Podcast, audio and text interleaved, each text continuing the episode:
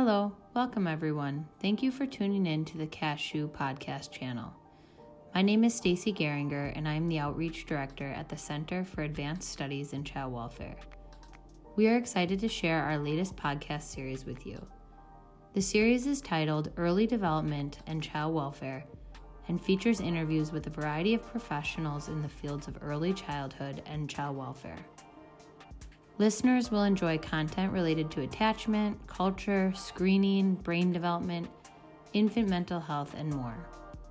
Please be sure to subscribe to our channel for future episodes. Thank you for listening and take care.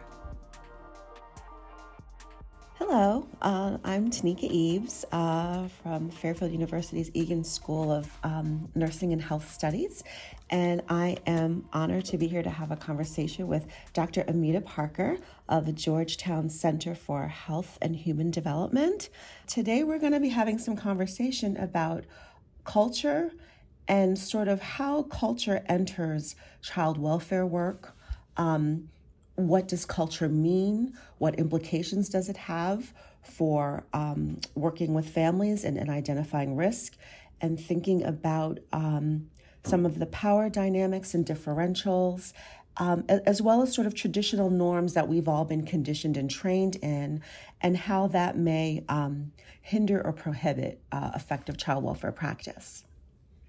So, so happy to be with you today, Amita. And um, I just, you have such vast, rich experience. And I wonder for you, um, what does culture mean? You know, what is the meaning of culture? We know that in a relationship based work, you know, we have to acknowledge culture. Um, and, and we have to think about, you know, where we are positioned culturally and what that means and what does it mean for the people that we're helping.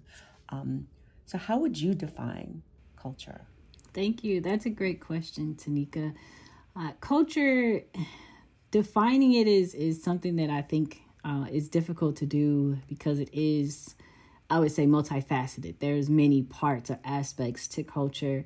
Um, so I like to describe it more so than anything. And and for me, culture is it's a way of being, right? It's a way of um, thinking, behaving, acting. Uh, I think about uh, some of the different aspects, such as values and beliefs. Uh, I think about traditions. I think about music and and food and and dance and and uh, cultural like patterns, uh, rituals. Uh, I think about things that are passed down, meanings. I think about spirituality or um, faith, right? And and and experiences with one's higher power if if there is uh, there's so many things that go into um, culture for me and i think it's really important for all of us to think about uh, not only like what is our cultural so the personal what is our culture and our, our values beliefs our attitudes or thinking or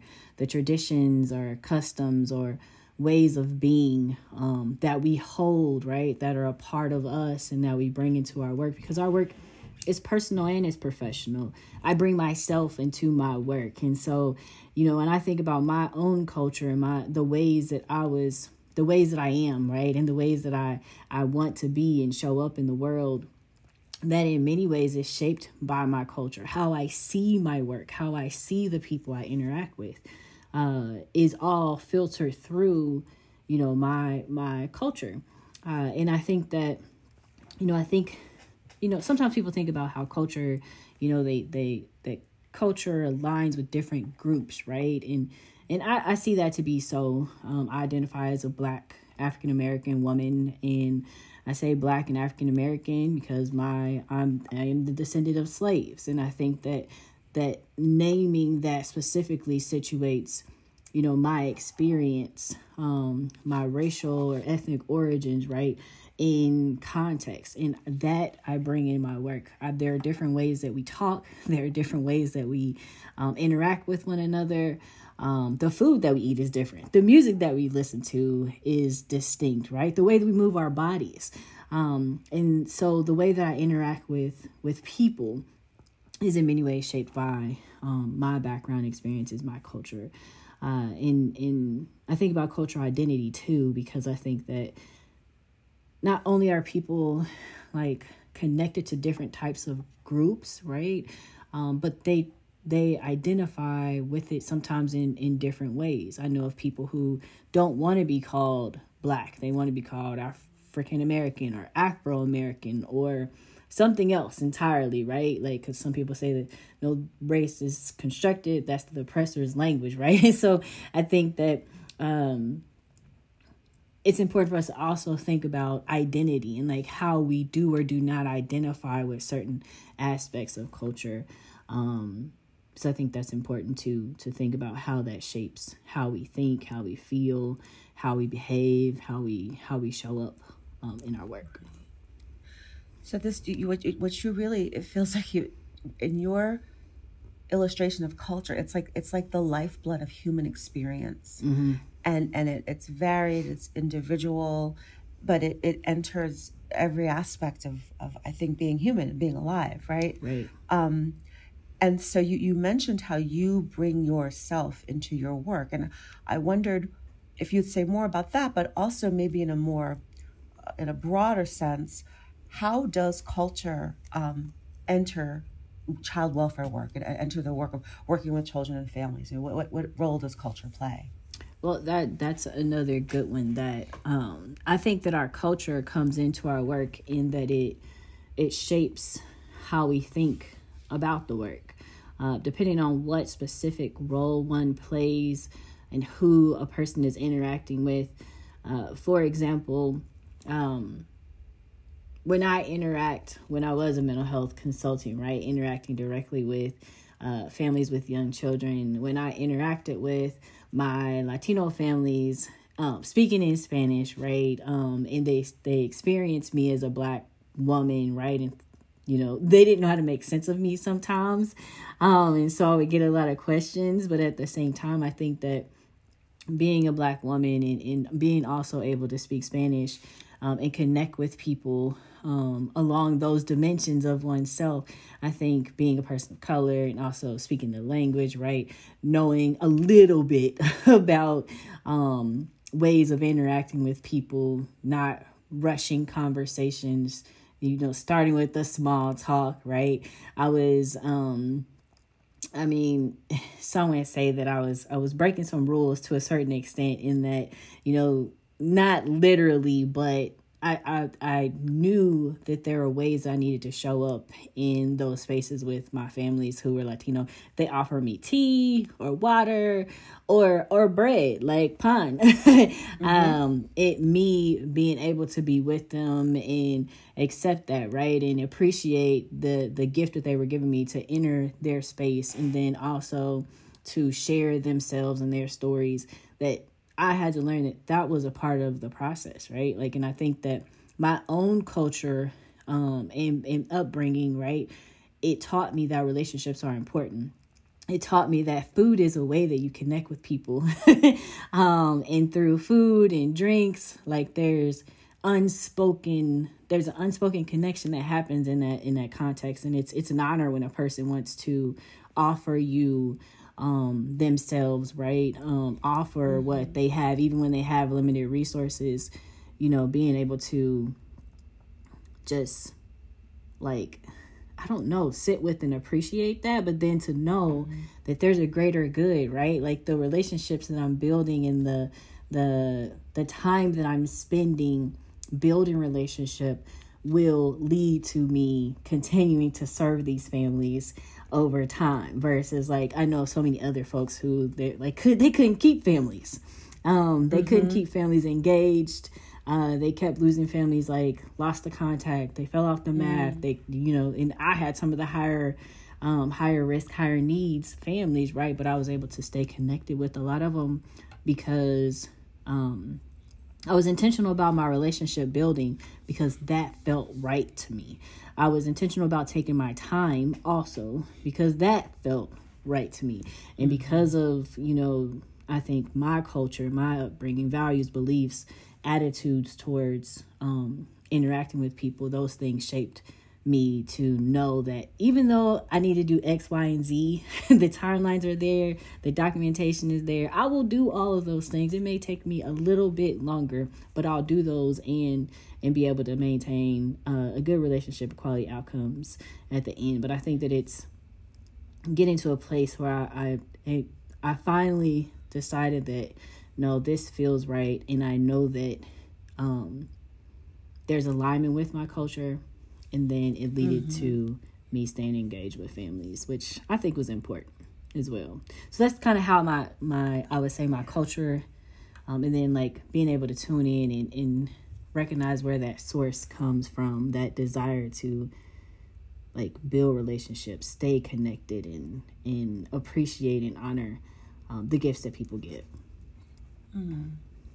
wow this is so much to unpack there you know you you you mentioned sort of your your awareness and recognition of who you are culturally and how you identify and how that then meets with um, the families that you you you serve but also that how that might open you up to hearing their story and seeing things from their perspective.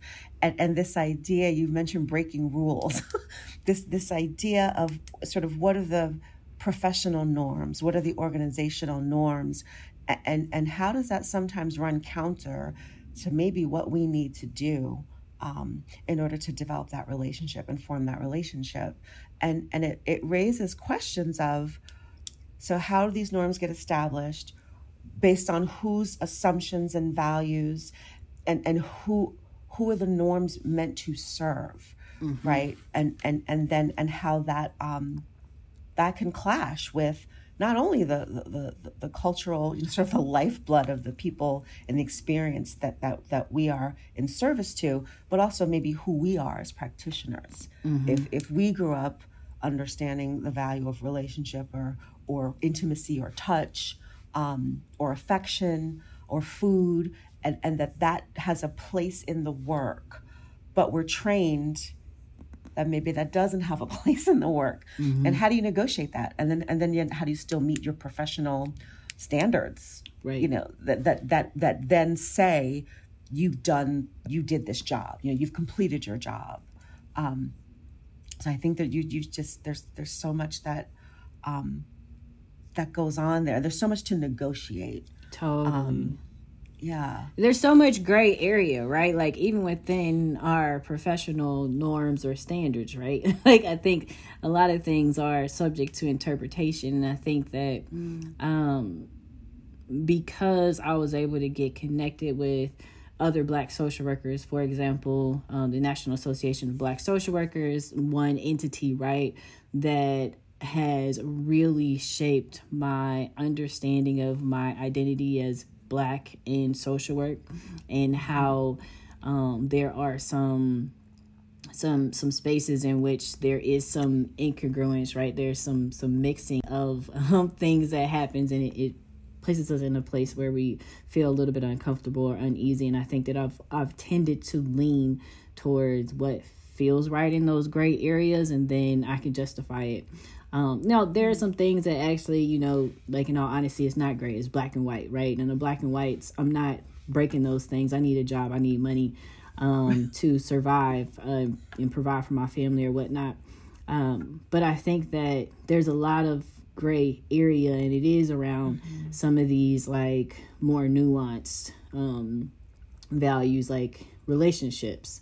Um, for example, I'll just give one example. Like we in my family, um, when you enter a space you speak to and greet every individual right? Mm-hmm. you you greet everybody in that space. I don't care who they are. They could be just the, the postman walking by right? It doesn't matter. Mm-hmm. you greet everyone. And i know of other people who they were not um, socializing that way right? That's not a part of you know their experience. And they'll walk in and say nothing to no one. And and and for me that's always kind of rubbed me the wrong way only because I'm socialized in a different you, way. You should you should come to New England. That's that's the norm. um and, and but you know it's one of those things that it's it's it's it's interesting though like how that that works in practice. Like it's it's interesting how you know there are di- different clashes, right? And I think that I tend to lean toward what what feels right, um, being able to justify all the decisions that I'm making, and those things that come from um, come from the heart, right? Um, mm learning about what are the standards or norms and what does the research say and not say i think has always helped with my justifications or my decisions on how i show up and um, engage with families and i think that's a struggle for a lot of people because they don't know the research right they don't know right, how right. Uh, things like our uh, social work code of ethics were created and, mm-hmm. and then even how they evolved over time and knowing that history is really important so that you know who was at the table and how those things were established and then you can have a better understanding of how biased they really are to a certain extent right and then um how to proceed Absolutely. accordingly accordingly Absolutely. That makes a lot of sort of who is at the table making mm-hmm. the decisions really is sort of, I feel like that's a question we need to ask ourselves all the time um, uh, you know, in, in, in, our practice and our work, and, and certainly in terms of understanding policy. Um, but I, I, wanted to spend a little time um, talking about assumptions because I think a lot of what becomes normed or standardized gets based on assumptions, mm-hmm. and and on, on this on this macro level. But then individually, you know, how do how our assumptions might influence how we interact with or approach others. So, in your mind or in your experience, you know, where do our where do assumptions come from, and how do we sort of talk about assumptions from a cultural lens? Yeah, I, I think assumptions, like if I'm operating from the description of assumption, like being like those um, automatic or prejudgment kinds of thoughts uh, or feelings that we have about certain things. Um, for me, those things derive from a variety of different sources. Uh, the assumptions that I hold uh, are part of a really complex process. Like that, there there are thoughts and feelings and automatic thoughts and feelings, right? That that come from uh, my family of origin and what they taught me or what they showed me, what I experienced, uh, and then what did I learn in school about you know, think about values and beliefs, like what is true, what is right, what is wrong. um mm-hmm. and in in those all of those things were in many ways like taught to me very early in life. Um and then reinforced in the other spaces that I encountered or interacted with. So within the schools, if if I was involved with with teams or um, smaller communities right? It's not just community that like the geographic community but it's it's the other communities we interact with non-geographic. So think family think friends think um, you know spiritual community right? I'm a person of faith and i have you know i was reared within um, church of god in christ right? So COGIC um, communities right? And so that that there are um assumptions that were i think developed and reinforced within my my spiritual origins right? Or faith-based uh, background. Uh, additionally like i think that when you think about it where else was i at during my time frame you know mm-hmm. in high school or in college right? Like once i got into social work um, they began to to socialize me uh, to think and feel certain things about certain people or certain ways of of um, acting or behaving or or being right in the work, and so they also through the I won't say rigorous process, but the the process of like um like developing and shaping my thinking about what is ethical and what is not ethical right? What is good and what is mm-hmm. bad. Our profession does um, do a lot of that uh, to prepare us for the workforce, and then you have lots of different practical experiences. But outside of our mm-hmm. educational experiences, um, there's also the media, right? And, mm. and the media shapes our thinking about what is good or bad.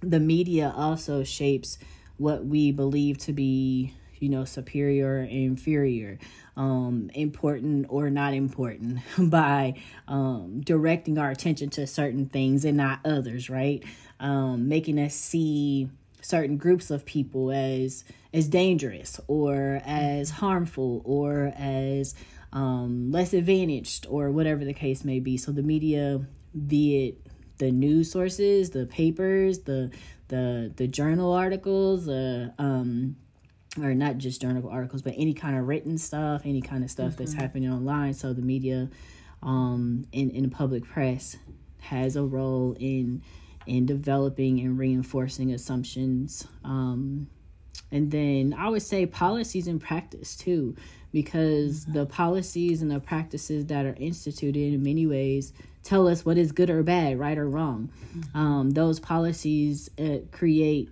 I would say, an imprint in our minds about uh, what types of behaviors are desirable or not desirable, and what what's okay and what's not.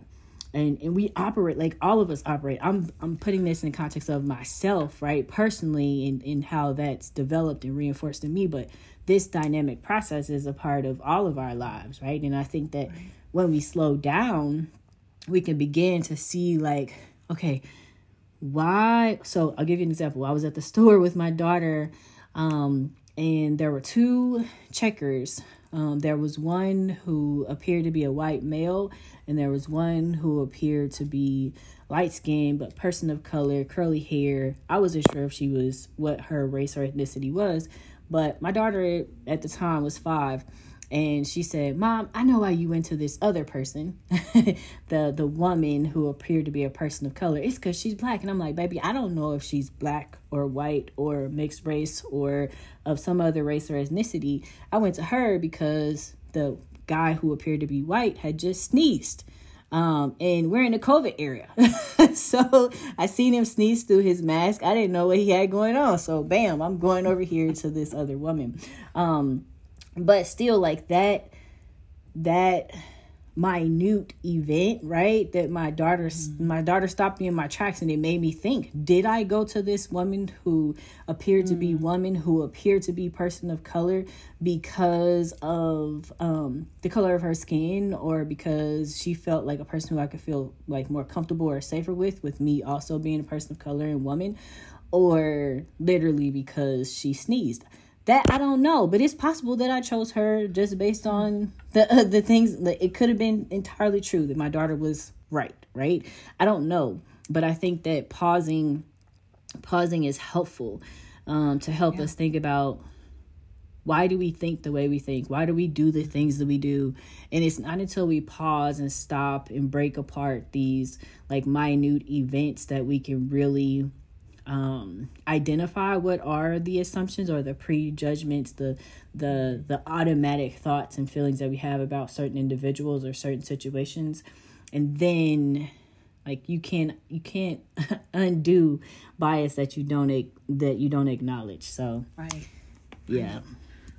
It, it feel I mean I think that's an excellent example of sort of implicit bias, which um, is this new sexy term, mm-hmm. but not really because it's you know it, it's as old as time and and how so much of maybe what we are conditioned, you know, what we learn in home, which is often a reflection of, like you said, these these other really much larger forces. And I think what's also interesting or fascinating to me is, is how early that happens. Mm-hmm.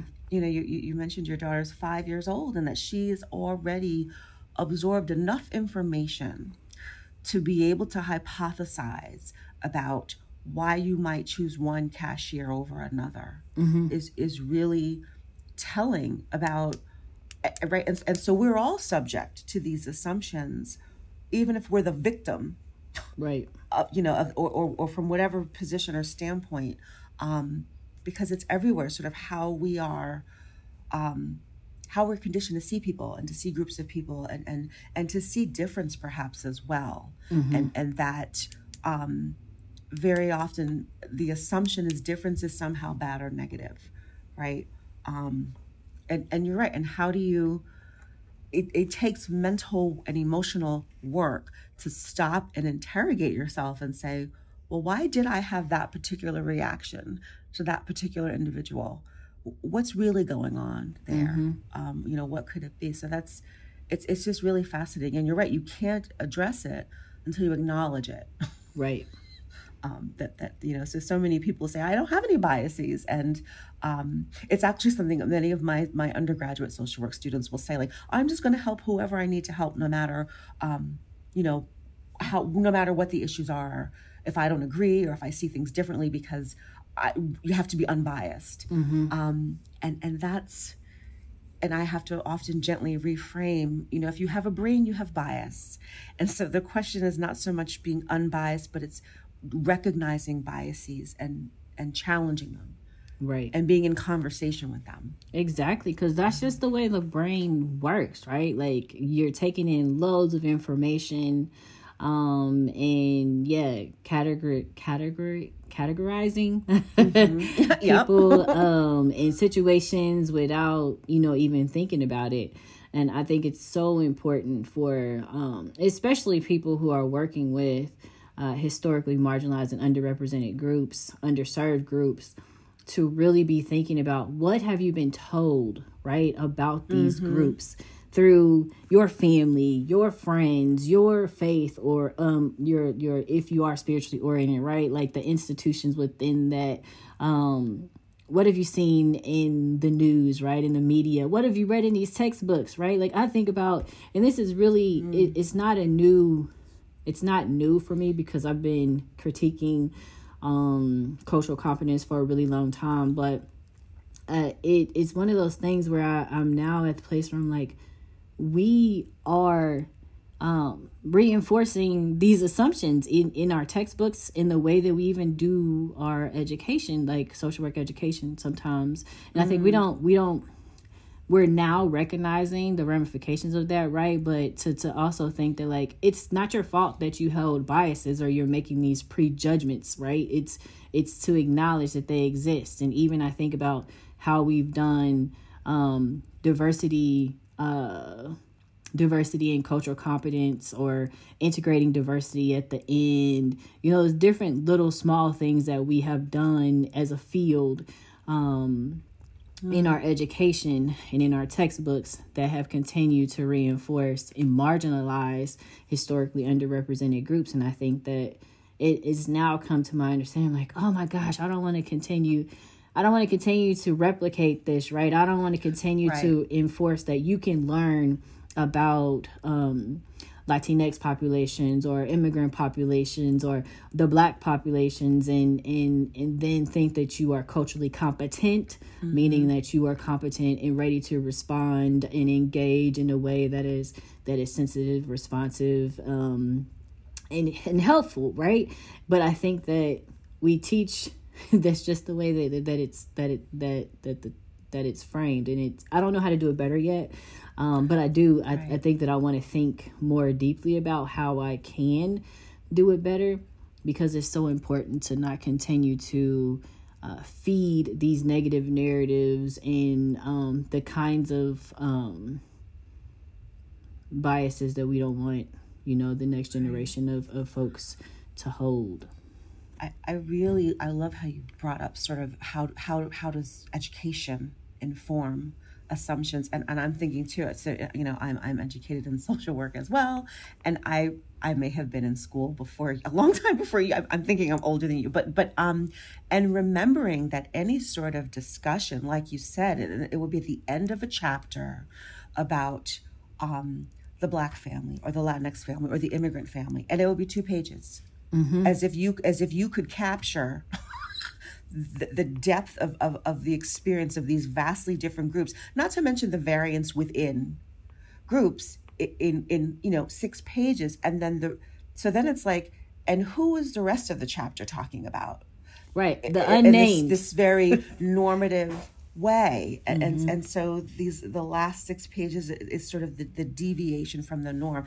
And how powerful that is um and and it said this is a nice segue into my next question which has to do with power because you talked about how the media informs our assumptions policies inform our assumptions and and and policies get made based on you know like desirable or undesirable behaviors or who is perceived as deserving of support or help and who mm-hmm. is n- undeserving.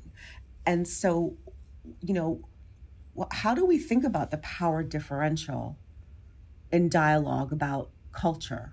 Mm-hmm. You know, uh, you know how how how how how does that factor in? Yeah, you know, power is a really interesting concept, right? And it it also has many different meanings and I've learned more over the last few years about power and it, for me, I was just thinking about positions of power initially, right? And as I'm thinking about, you know, using this cultural lens to think about our own culture and the culture of those we're interacting with, but also thinking about power and how does power um interact with our work, I think that we have to look at power um, more multidimensionally. So not just think about positions of power, right? Who has the purse and who you mean who has the money, right? And who's making the decisions, but to also consider like who has the power to decide anything, like which each of us has the power to decide something, if nothing else, our own actions right? Um, who has the power to change something or anything, right? And and when I think about it in that way, I also think about like where where could this be happening at? Like where could power be used? Um, mm. or where could power be built? Uh, who has a capacity to decide or, or change that kind of a thing? And I think that irrespective of where a person's position is in the organization, most organizations these days are asking folks what they think would be helpful um, to improve an organization or just in the process of continuous improvement and in staff morale or or whatever you know keeping people happy so they stay in the work uh, child welfare is one of those fields that has struggled with turnover so mm-hmm. i'm willing to bet money that they're asking mm-hmm. people what they think and feel about the work and how to improve um, the organization and um, outcomes of families, right? And so, absolutely, I think about, you know, what are the ways in people, what are the ways in which people are using the power that they do hold? Um, if you're a direct super direct service provider interacting directly with families, um, how are you interacting with them? Are you acknowledging the power dynamics that are at play there in those interactions um mm-hmm. uh, are you you know giving voice to their experience in the other spaces that you're in so i think about how direct service providers can share what their families are desiring or at least to say offer space right if if people want to know how families are doing um share the power and share the space. Let me invite somebody. Mm-hmm. um, let me let me ask a mom or or a, a, parent a caregiver a family member to come in and share what they think should be done differently. Um, so for me power it, it looks a lot of ways and i think who's in the positions of power? What do they look like? What's their experience? Um, who has a, the the the capacity to share um, power? And are they doing it? Um, are they trying to build power? Are they trying to build what could be a collective power, right? Where you shift from, you know, hierarchical, um, a few individuals are making decisions to multiple individuals making decisions. Um, right. Right. Or a partnered joint decision making. Yeah. Um, I mean, I think, you know, one of the things, and you're right, when we typically talk about power, it's sort of on this larger macro level of, of, of who's controlling society, but that um, as practitioners and, and for child welfare professionals, I think they're even they're also perceived to have a great deal of power mm-hmm. by the families and the communities that they're working in. I mean, many times people don't even understand and some practitioners don't understand this that for, for child welfare workers they are not the ones who ultimately make a decision about whether or not a child stays in a home. It's a it's a judge. And it may be it's a judge who doesn't know anything often about child development or or the community or the home or the realities um, of the so so that's sort of another example of sort of where is where maybe is power misplaced mm-hmm. or maybe reimagining what that power and that decision making should look like mm-hmm. um, and and how and how critical that is and, and, how you absolutely have to consider culture um, in that planning and in those conversations yeah um, totally I, I think like i heard of um I, I was writing a paper with some folks on um poor outcomes in child welfare for black families and doing some research to look at what are some different models or ways of like shifting and building power within this really complex system that has operated a certain kind of a way for such a long time. Um, and what i came across was an example of um, where a community decided on its own that in, instead of there being like um, one, the child welfare workers became more aware of the power that they do in fact hold, um, in that they language um, the perspective and experience of the people that they're working with. So how they write and how they talk about families does indeed mm. matter, and they became more aware of that, and also how their own biases, right?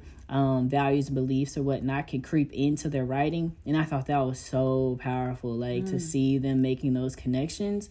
But then additionally, like in terms of system change, their um this community created more measures of joint decision making and accountability and so that then it wasn't the child welfare worker and then the the reports then shared with the judge that was like dictating how the proceedings would, you know, um, proceed, whatever.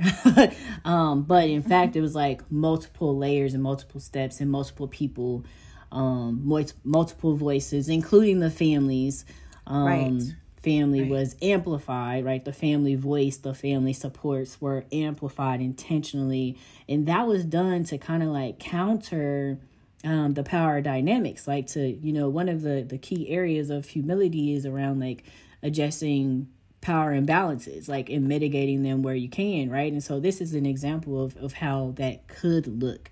And i really appreciate it because um, one they created some tools that allow people to think about where their um, own values beliefs um, ideas uh, thoughts about child development, thoughts about parenting could creep into the work with this rubric they created, which was very cool. Um, mm. But anyway, I say that to say that there are ways that communities or practitioners, organizations can um, examine the power dynamics and also create ways to share power, build power, um and address just address some of those imbalances because that's a barrier to like real real like i feel like it's real change i mean i don't have a better way to say it besides like connecting and meeting families where they are in a very mm-hmm. authentic way making the process really transparent and also then demonstrating that the the process um intends to um help serve and elevate and support uh, families. Um, because the way that it operates right now, decisions are made behind cl- closed doors. Um, parents, parents' voices, especially like if you think about parents maybe who have um, intersecting disadvantages, maybe they mm-hmm. um, are a person of color, also uh, in poverty, like experiencing poverty, also experiencing mental health or substance use challenge. Right? What? what how? How often are, are their voices? Really like elevated and heard in those situations or cases, right? And then and then people really um you know, I could just think of so many examples where that's happening and those parents had um they were talking but nobody was listening, uh, mm-hmm. right? They were telling them about their experiences and the struggle, but nobody was listening. And so definitely then you see the the family become disempowered, right? And give up I mean, um, and then what are they talking about? Oh, the the family is no longer interested in in you know the process, right? So we should move to, um, you know, address their rights or terminate their rights or whatnot. And I think that, you know, after seeing so many families give up in the process, it to me has made me think like there's something really wrong that's happening. Um, if the system oppresses a person in such a way to which one, they don't think they have a right to be there. Two, they don't think that they have a voice and that anybody is listening or willing to hear them or help them. Mm. That's that's really powerful. The, the, uh, and I, one thing that's standing out as I'm listening to you, uh, the humility factor. That that so, you know, we all have, and I, I find this in my work with with infants and families everybody's got an opinion about babies, right? Like we all have these really strong opinions about how we're supposed to take care of babies mm-hmm. and what that looks like and and, right. and, and beliefs about that. And um, when our expectation or beliefs are violated, um, you're right. The response it's like a shutdown, and so then we're not willing to ask the family, oh. Well, well, well, how did you come to make that decision? Or what's the story behind this practice that i'm mm-hmm. seeing mm-hmm. that i don't understand but, and and that, that, you know it's almost this assumption or this idea that that um, we can't learn that families have nothing to teach us right. and then if you combine that sort of almost willful ignorance with a power differential it, it, it can it's pretty devastating mm-hmm. it, it, can i mean and, it, and it's we've seen this happen like you said it's a pattern right? Like this this is not um this is more the norm than the exception is that right. this is what happens in the process.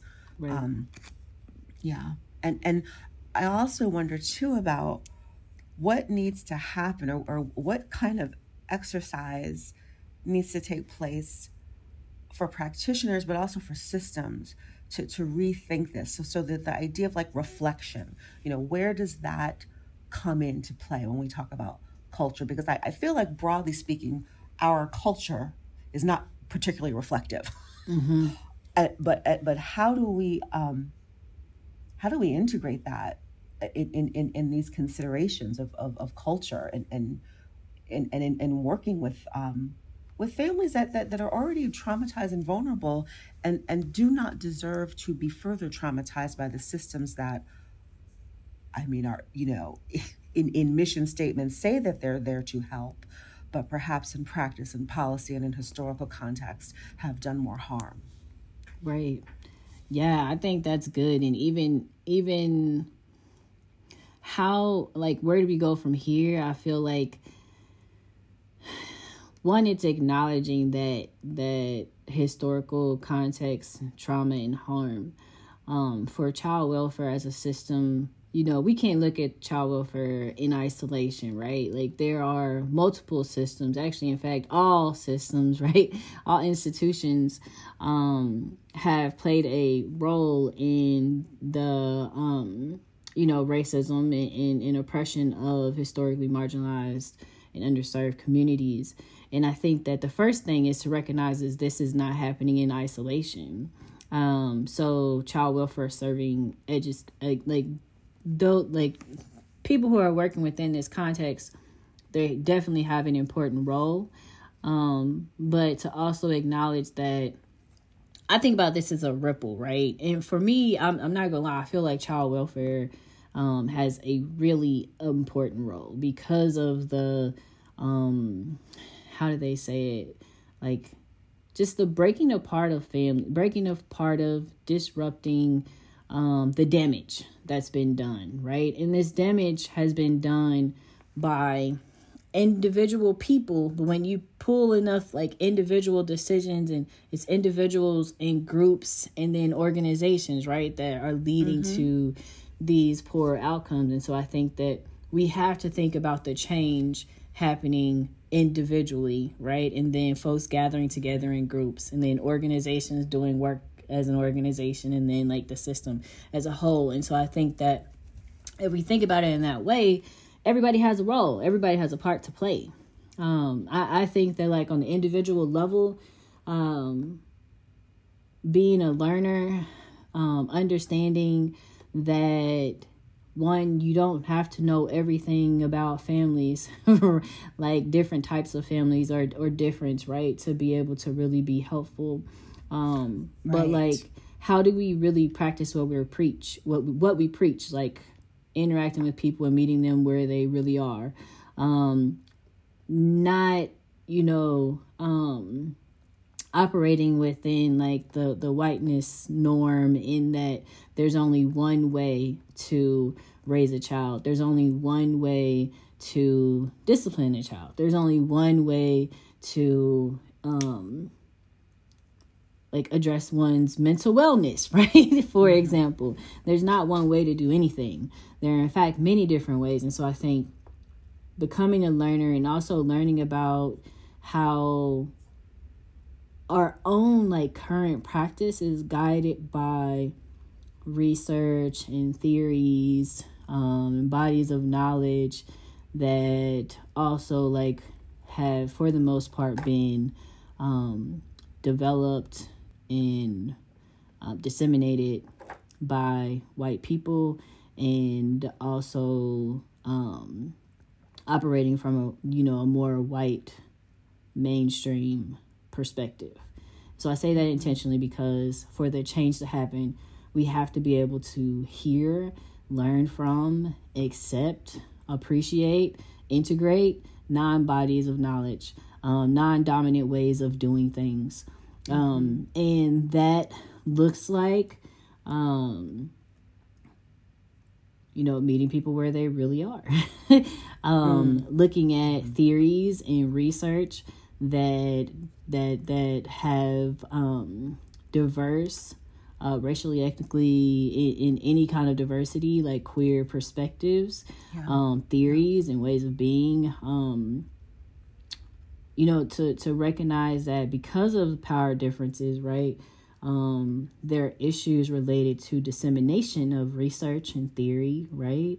And that if um, communities of color are not traditionally holders of wealth or positions of power, um, influence, then it makes sense that it would take a lot of work to find these these gems right this wisdom mm-hmm. it takes an, an, an intentional effort to seek out non-dominant bodies of knowledge and ways of, of doing things and so i would say on an individual level one it's learning but also being willing to to dig a bit recognizing that part of um the isms or the forces right is um silencing uh, anything mm-hmm. that's not anything that does not align with the norm um and i don't want to get too political here but i would say that you know there's a reason why things like critical race theory and intersectionality um, came up in policy as a, a thing, a force, right? mm-hmm. um, to be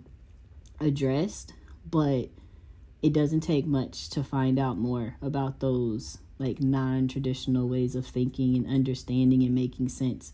Additionally, having those types of framing can help a person see and think in different ways. And if you can see a mm-hmm. situation and think about it in a different way, then you can shift how you interact and you behave in work directly with with individuals. If you can see a person, for example, um, and the multiple forces of oppression that are impacting them, for example, black woman, you know, like the the classism, and so like the the if you can see all those forces at play, then I think that you can better understand their experience, but also like approach people with a, a real just desire to the the best word is cultural humility. It's like just mm. to learn and to understand, to make sense of, so that then you can connect with a person on a real level, and then to know how to best help them um, through listening to them. Um, mm. I think that the the learning piece is one. The other pieces of action, um, and moving beyond saying something is a problem and actually creating some some real strategies. Like we're we are really equipped. We are well equipped to assess problems as social workers and create treatment plans and then execute them, right? Mm-hmm. And I mm-hmm. think that in a similar way, we are well equipped to assess, to learn, um, to create a plan and, and, and execute it, and also um, knowing the importance of incorporating as many voices as possible, and especially those whose voices have been um, unheard or not heard as loudly, but who are as close in proximity to the problem as possible. Um, we know that's the right thing to do, yet we haven't been doing it as much. Mm. Right, and I, I this is you're reminding me of a brief conversation we had earlier uh, before recording about um, th- there's there's what the individual level uh, practitioner can and can't do. You know, there's you, we we've talked about multiple big forces in this conversation, um, but you're you're also getting at sort of concretely how, how does one educate oneself a little um, and, and and and and how do we do that sort of um, outside of what we are, are formally taught that that we have to seek this information out? And you're right it's it's not hard to find nowadays with the internet and, and there's so many you know um, ways to access information. But but having to make the time to sort of to educate ourselves and to maybe challenge a little bit um, what we thought we knew. Mm-hmm. what we thought we knew isn't really maybe perhaps what we know right. to be to be true or, re, or reality um, I'm, I'm wondering, so sort of in our, our last few minutes, um, for someone, for, for a practitioner, like how would they start? Like what, do you have sort of favorite resources um, to get people started on that journey? And, and then, and what do you think are some takeaways for them to sort of hold in mind and keep with them um, as, as they do their work? Absolutely yeah, there's a ton of resources I could recommend. If I, I'll try to narrow down, but I want to say one thing just from my own experience. Um, I really love the cultural humility framing that emphasizes lifelong learning, critical self reflection, um, understanding the power imbalances and, and ways of, of mitigating or addressing that. And then the third part of that framing on cultural humility is related to uh, institutional accountability. So it emphasizes accountability, and I would add to that like accountability on every level, right? Um, and so for me, a key takeaway would be well, before the takeaway, I would say the point in which I recognize the power that I do hold and the privilege I do hold as being a person who um, is in a position to help people have positive experiences, um, to help with relationship to access, um, to be at the table where people were asking me questions that could lead to ideas and programs and solutions, right? getting to that place was it was enlightening because i too walked into this and, and thought like i don't have any power you know i don't make any decisions. I'm just out here working directly with families and all the ideas that i share with them they shut down or say that's above my pay grade right? Um and I, I finally got to a place where i learned that just looking back I did have power and I did have influence and I, you know, talk about like cradle to prison pipeline. I played a part in that. Um, as a mental health consultant, being called out and noticing that most of the calls that I was getting were to address challenging behaviors in black and brown children, right? I, I noticed those patterns, right? But I didn't at the time make sense of that that was a part of this larger process. Also noticing that the the disciplinary action, right, that was proposed in most of those cases were harsher, right, than mm-hmm. um, blonde hair, blue eyed, um, little child on the other side doing more damage. um, mm-hmm. But I did not speak to those things, right?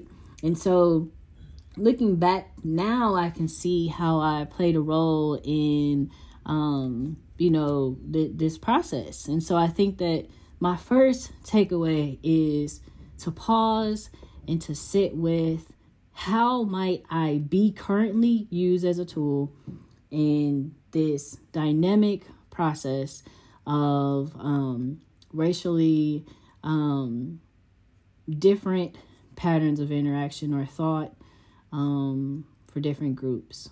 How maybe has this played a role in my past work, right? Can you reckon with that? Like, I, I sometimes come to tears when I think about how this, um, the role that I played in the process. And I think that even now, as I think about it, it, it makes me almost like I can feel it bubble up inside. I'm gonna take my deep breath and calm because um, we have to know that whether we want to or not, our lack of awareness um, is impacting our capacity for change, right?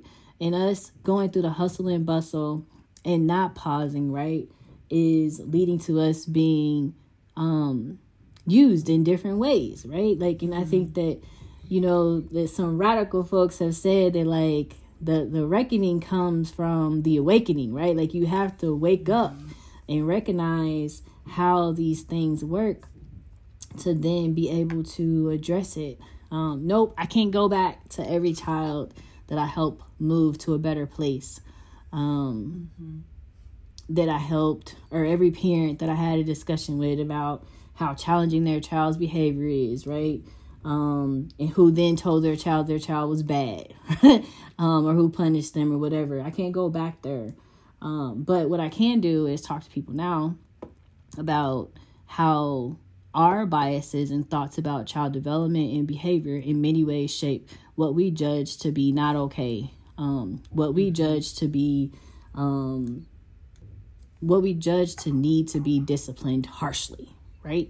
Um, and who we think needs to to experience that and how that that ought to look right? And we have to stop and pause and, and sit with those things. So for each person is to sit and pause and reflect on what what is their role in this process and and we all have a role and that's persons of color persons who identify as white white adjacent who benefit from from that privilege um but then it's the lifelong learning to continue to learn and grow and to be confident in this. You'll never know everything about anything, and that's okay. And that if we just keep approaching every person that we interact with and in in the spirit of like a wanting a want and a willingness and a curiosity to know um and a curiosity and, and willingness to understand and to be helpful in the way that they want us to be helpful i think we'll be okay um because if we can do that, we won't be privileging certain ways of doing things. We won't privilege uh, a person who has formal child care over a person who says they want their mom or their sister to care for their kids, right? We won't privilege, uh, you know, a a parent who decides that instead of going to substance use treatment in a formal setting, they want to go to the church who has a group mm. of people, right, who gather and they feel like the spiritual connection and the, the relationships they have with those people will be more helpful than them going to a substance use and addiction count, uh, counselor, for example, that they do not know and who does not align um, with their interests or experiences. And so I think that's part of it. Um, the other part is just like in that there's there's sharing of power in our listening and our learning, right? There's ways that we can think about sharing and building power. And it may be to think about how can you involve more parents in decision making? How can you mm. how can you literally like take a survey of the folks you're interacting with and ask them what they desire or want? And then like use your position at the table to amplify their voices or encourage folks to seek to hear from people who are as close to whatever is the issue or the problem as possible. Um, that's using power. That's thinking about building power. Folks have amazing ideas.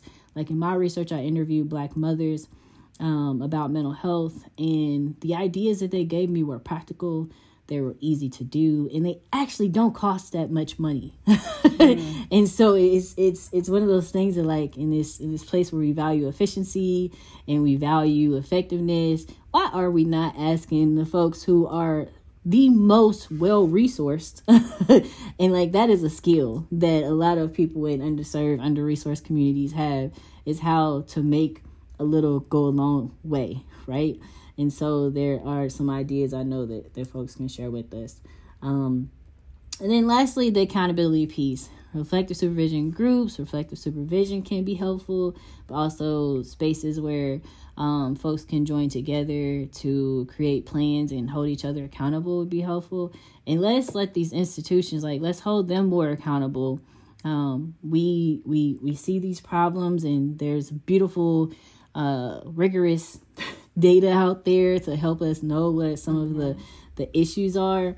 Let's let's use this data and start holding these institutions or the organizations that we work in more accountable for creating more positive experiences, um, equitable equitable opportunities and access for these communities. So that there's so much I could sort of take from that, but that that so, what I'm getting from you, and I, I sort of made a little summary myself of, of what you've said, because this this is really empowering to me from a practitioner perspective. This idea of first, we have to do some ref, self reflection and introspection about how how perhaps how have I participated in the current system and the current dynamics, which I think is really painful and really difficult and and you know, it takes a, a degree of courage, really, to look back on that. But I also think what an amazing opportunity for repair. You know, mm-hmm. we always talk in, in sort of psychodynamic worlds about you can always make repair on the rupture or for parents you don't have to get it right every time because there's it's about the repair um, you mentioned sort of educating ourselves you know, and, and educating ourselves and, and, and elevating voices that have been suppressed.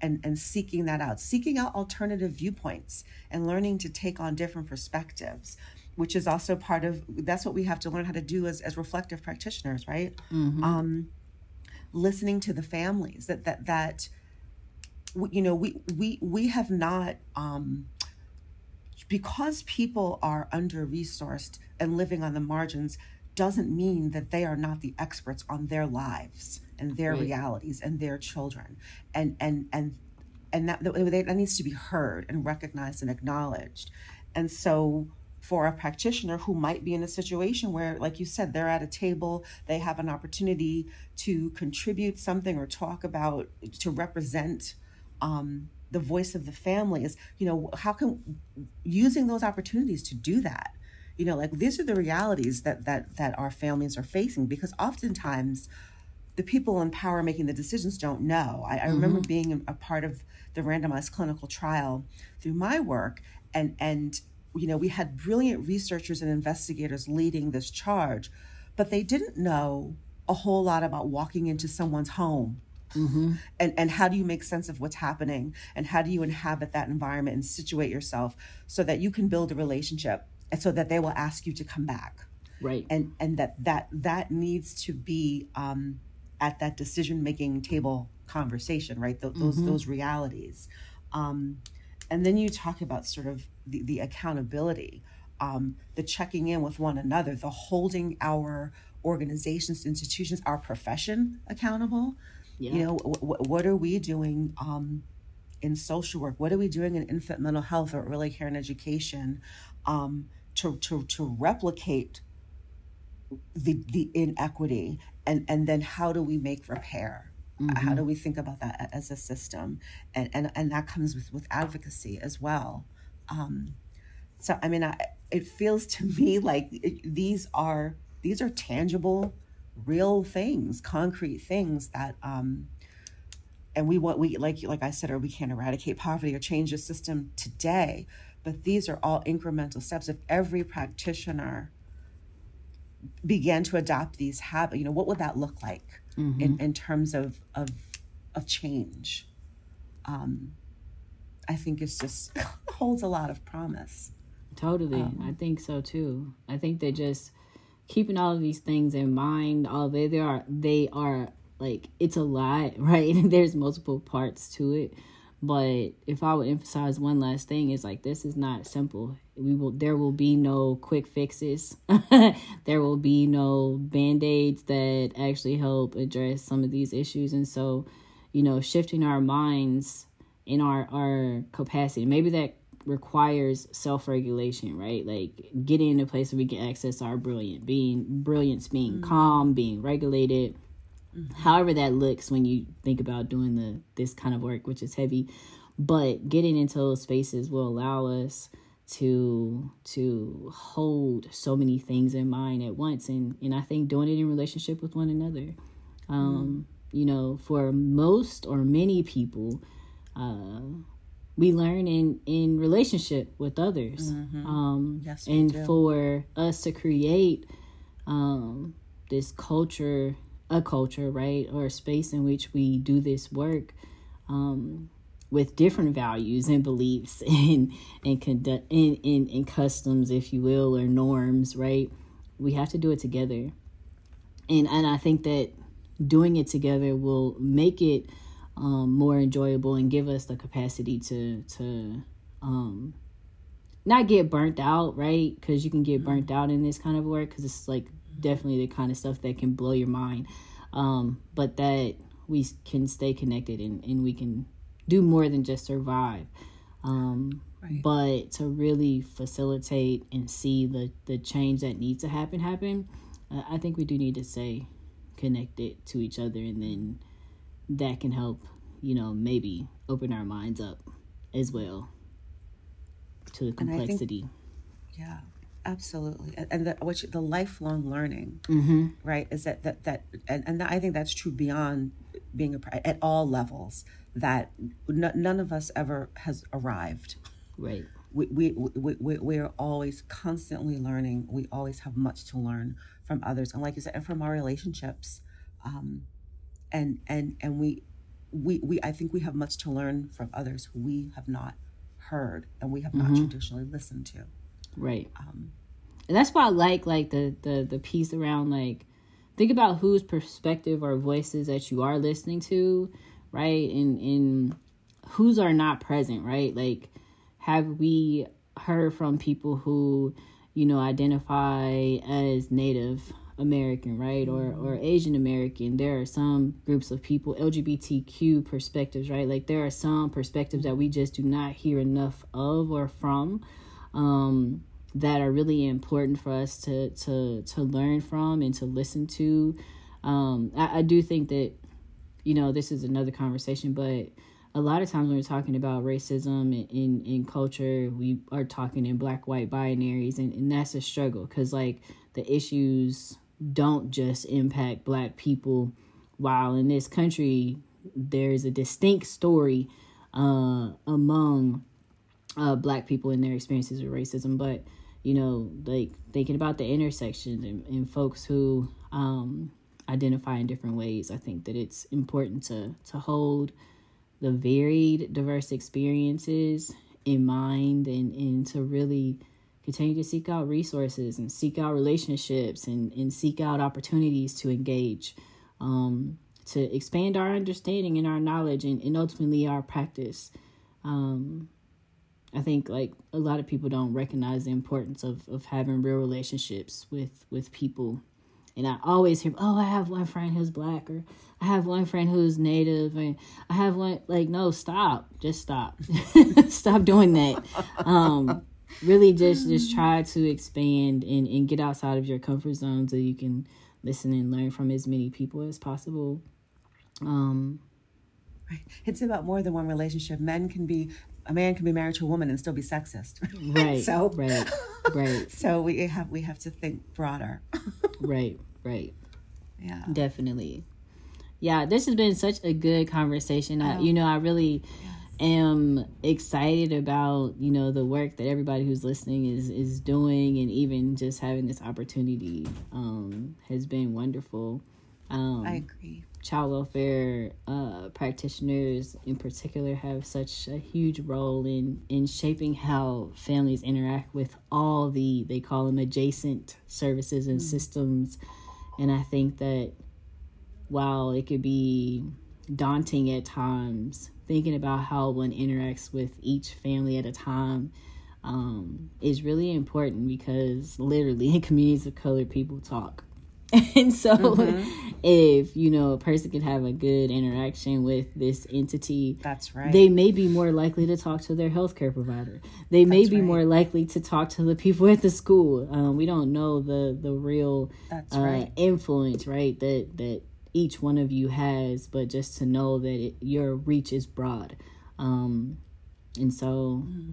just being really intentional and thoughtful I think that's a, a fantastic note to mm-hmm. end this conversation on. So, this has been a joy and an honor. Thank you, Dr. Avita Parker. Igualmente.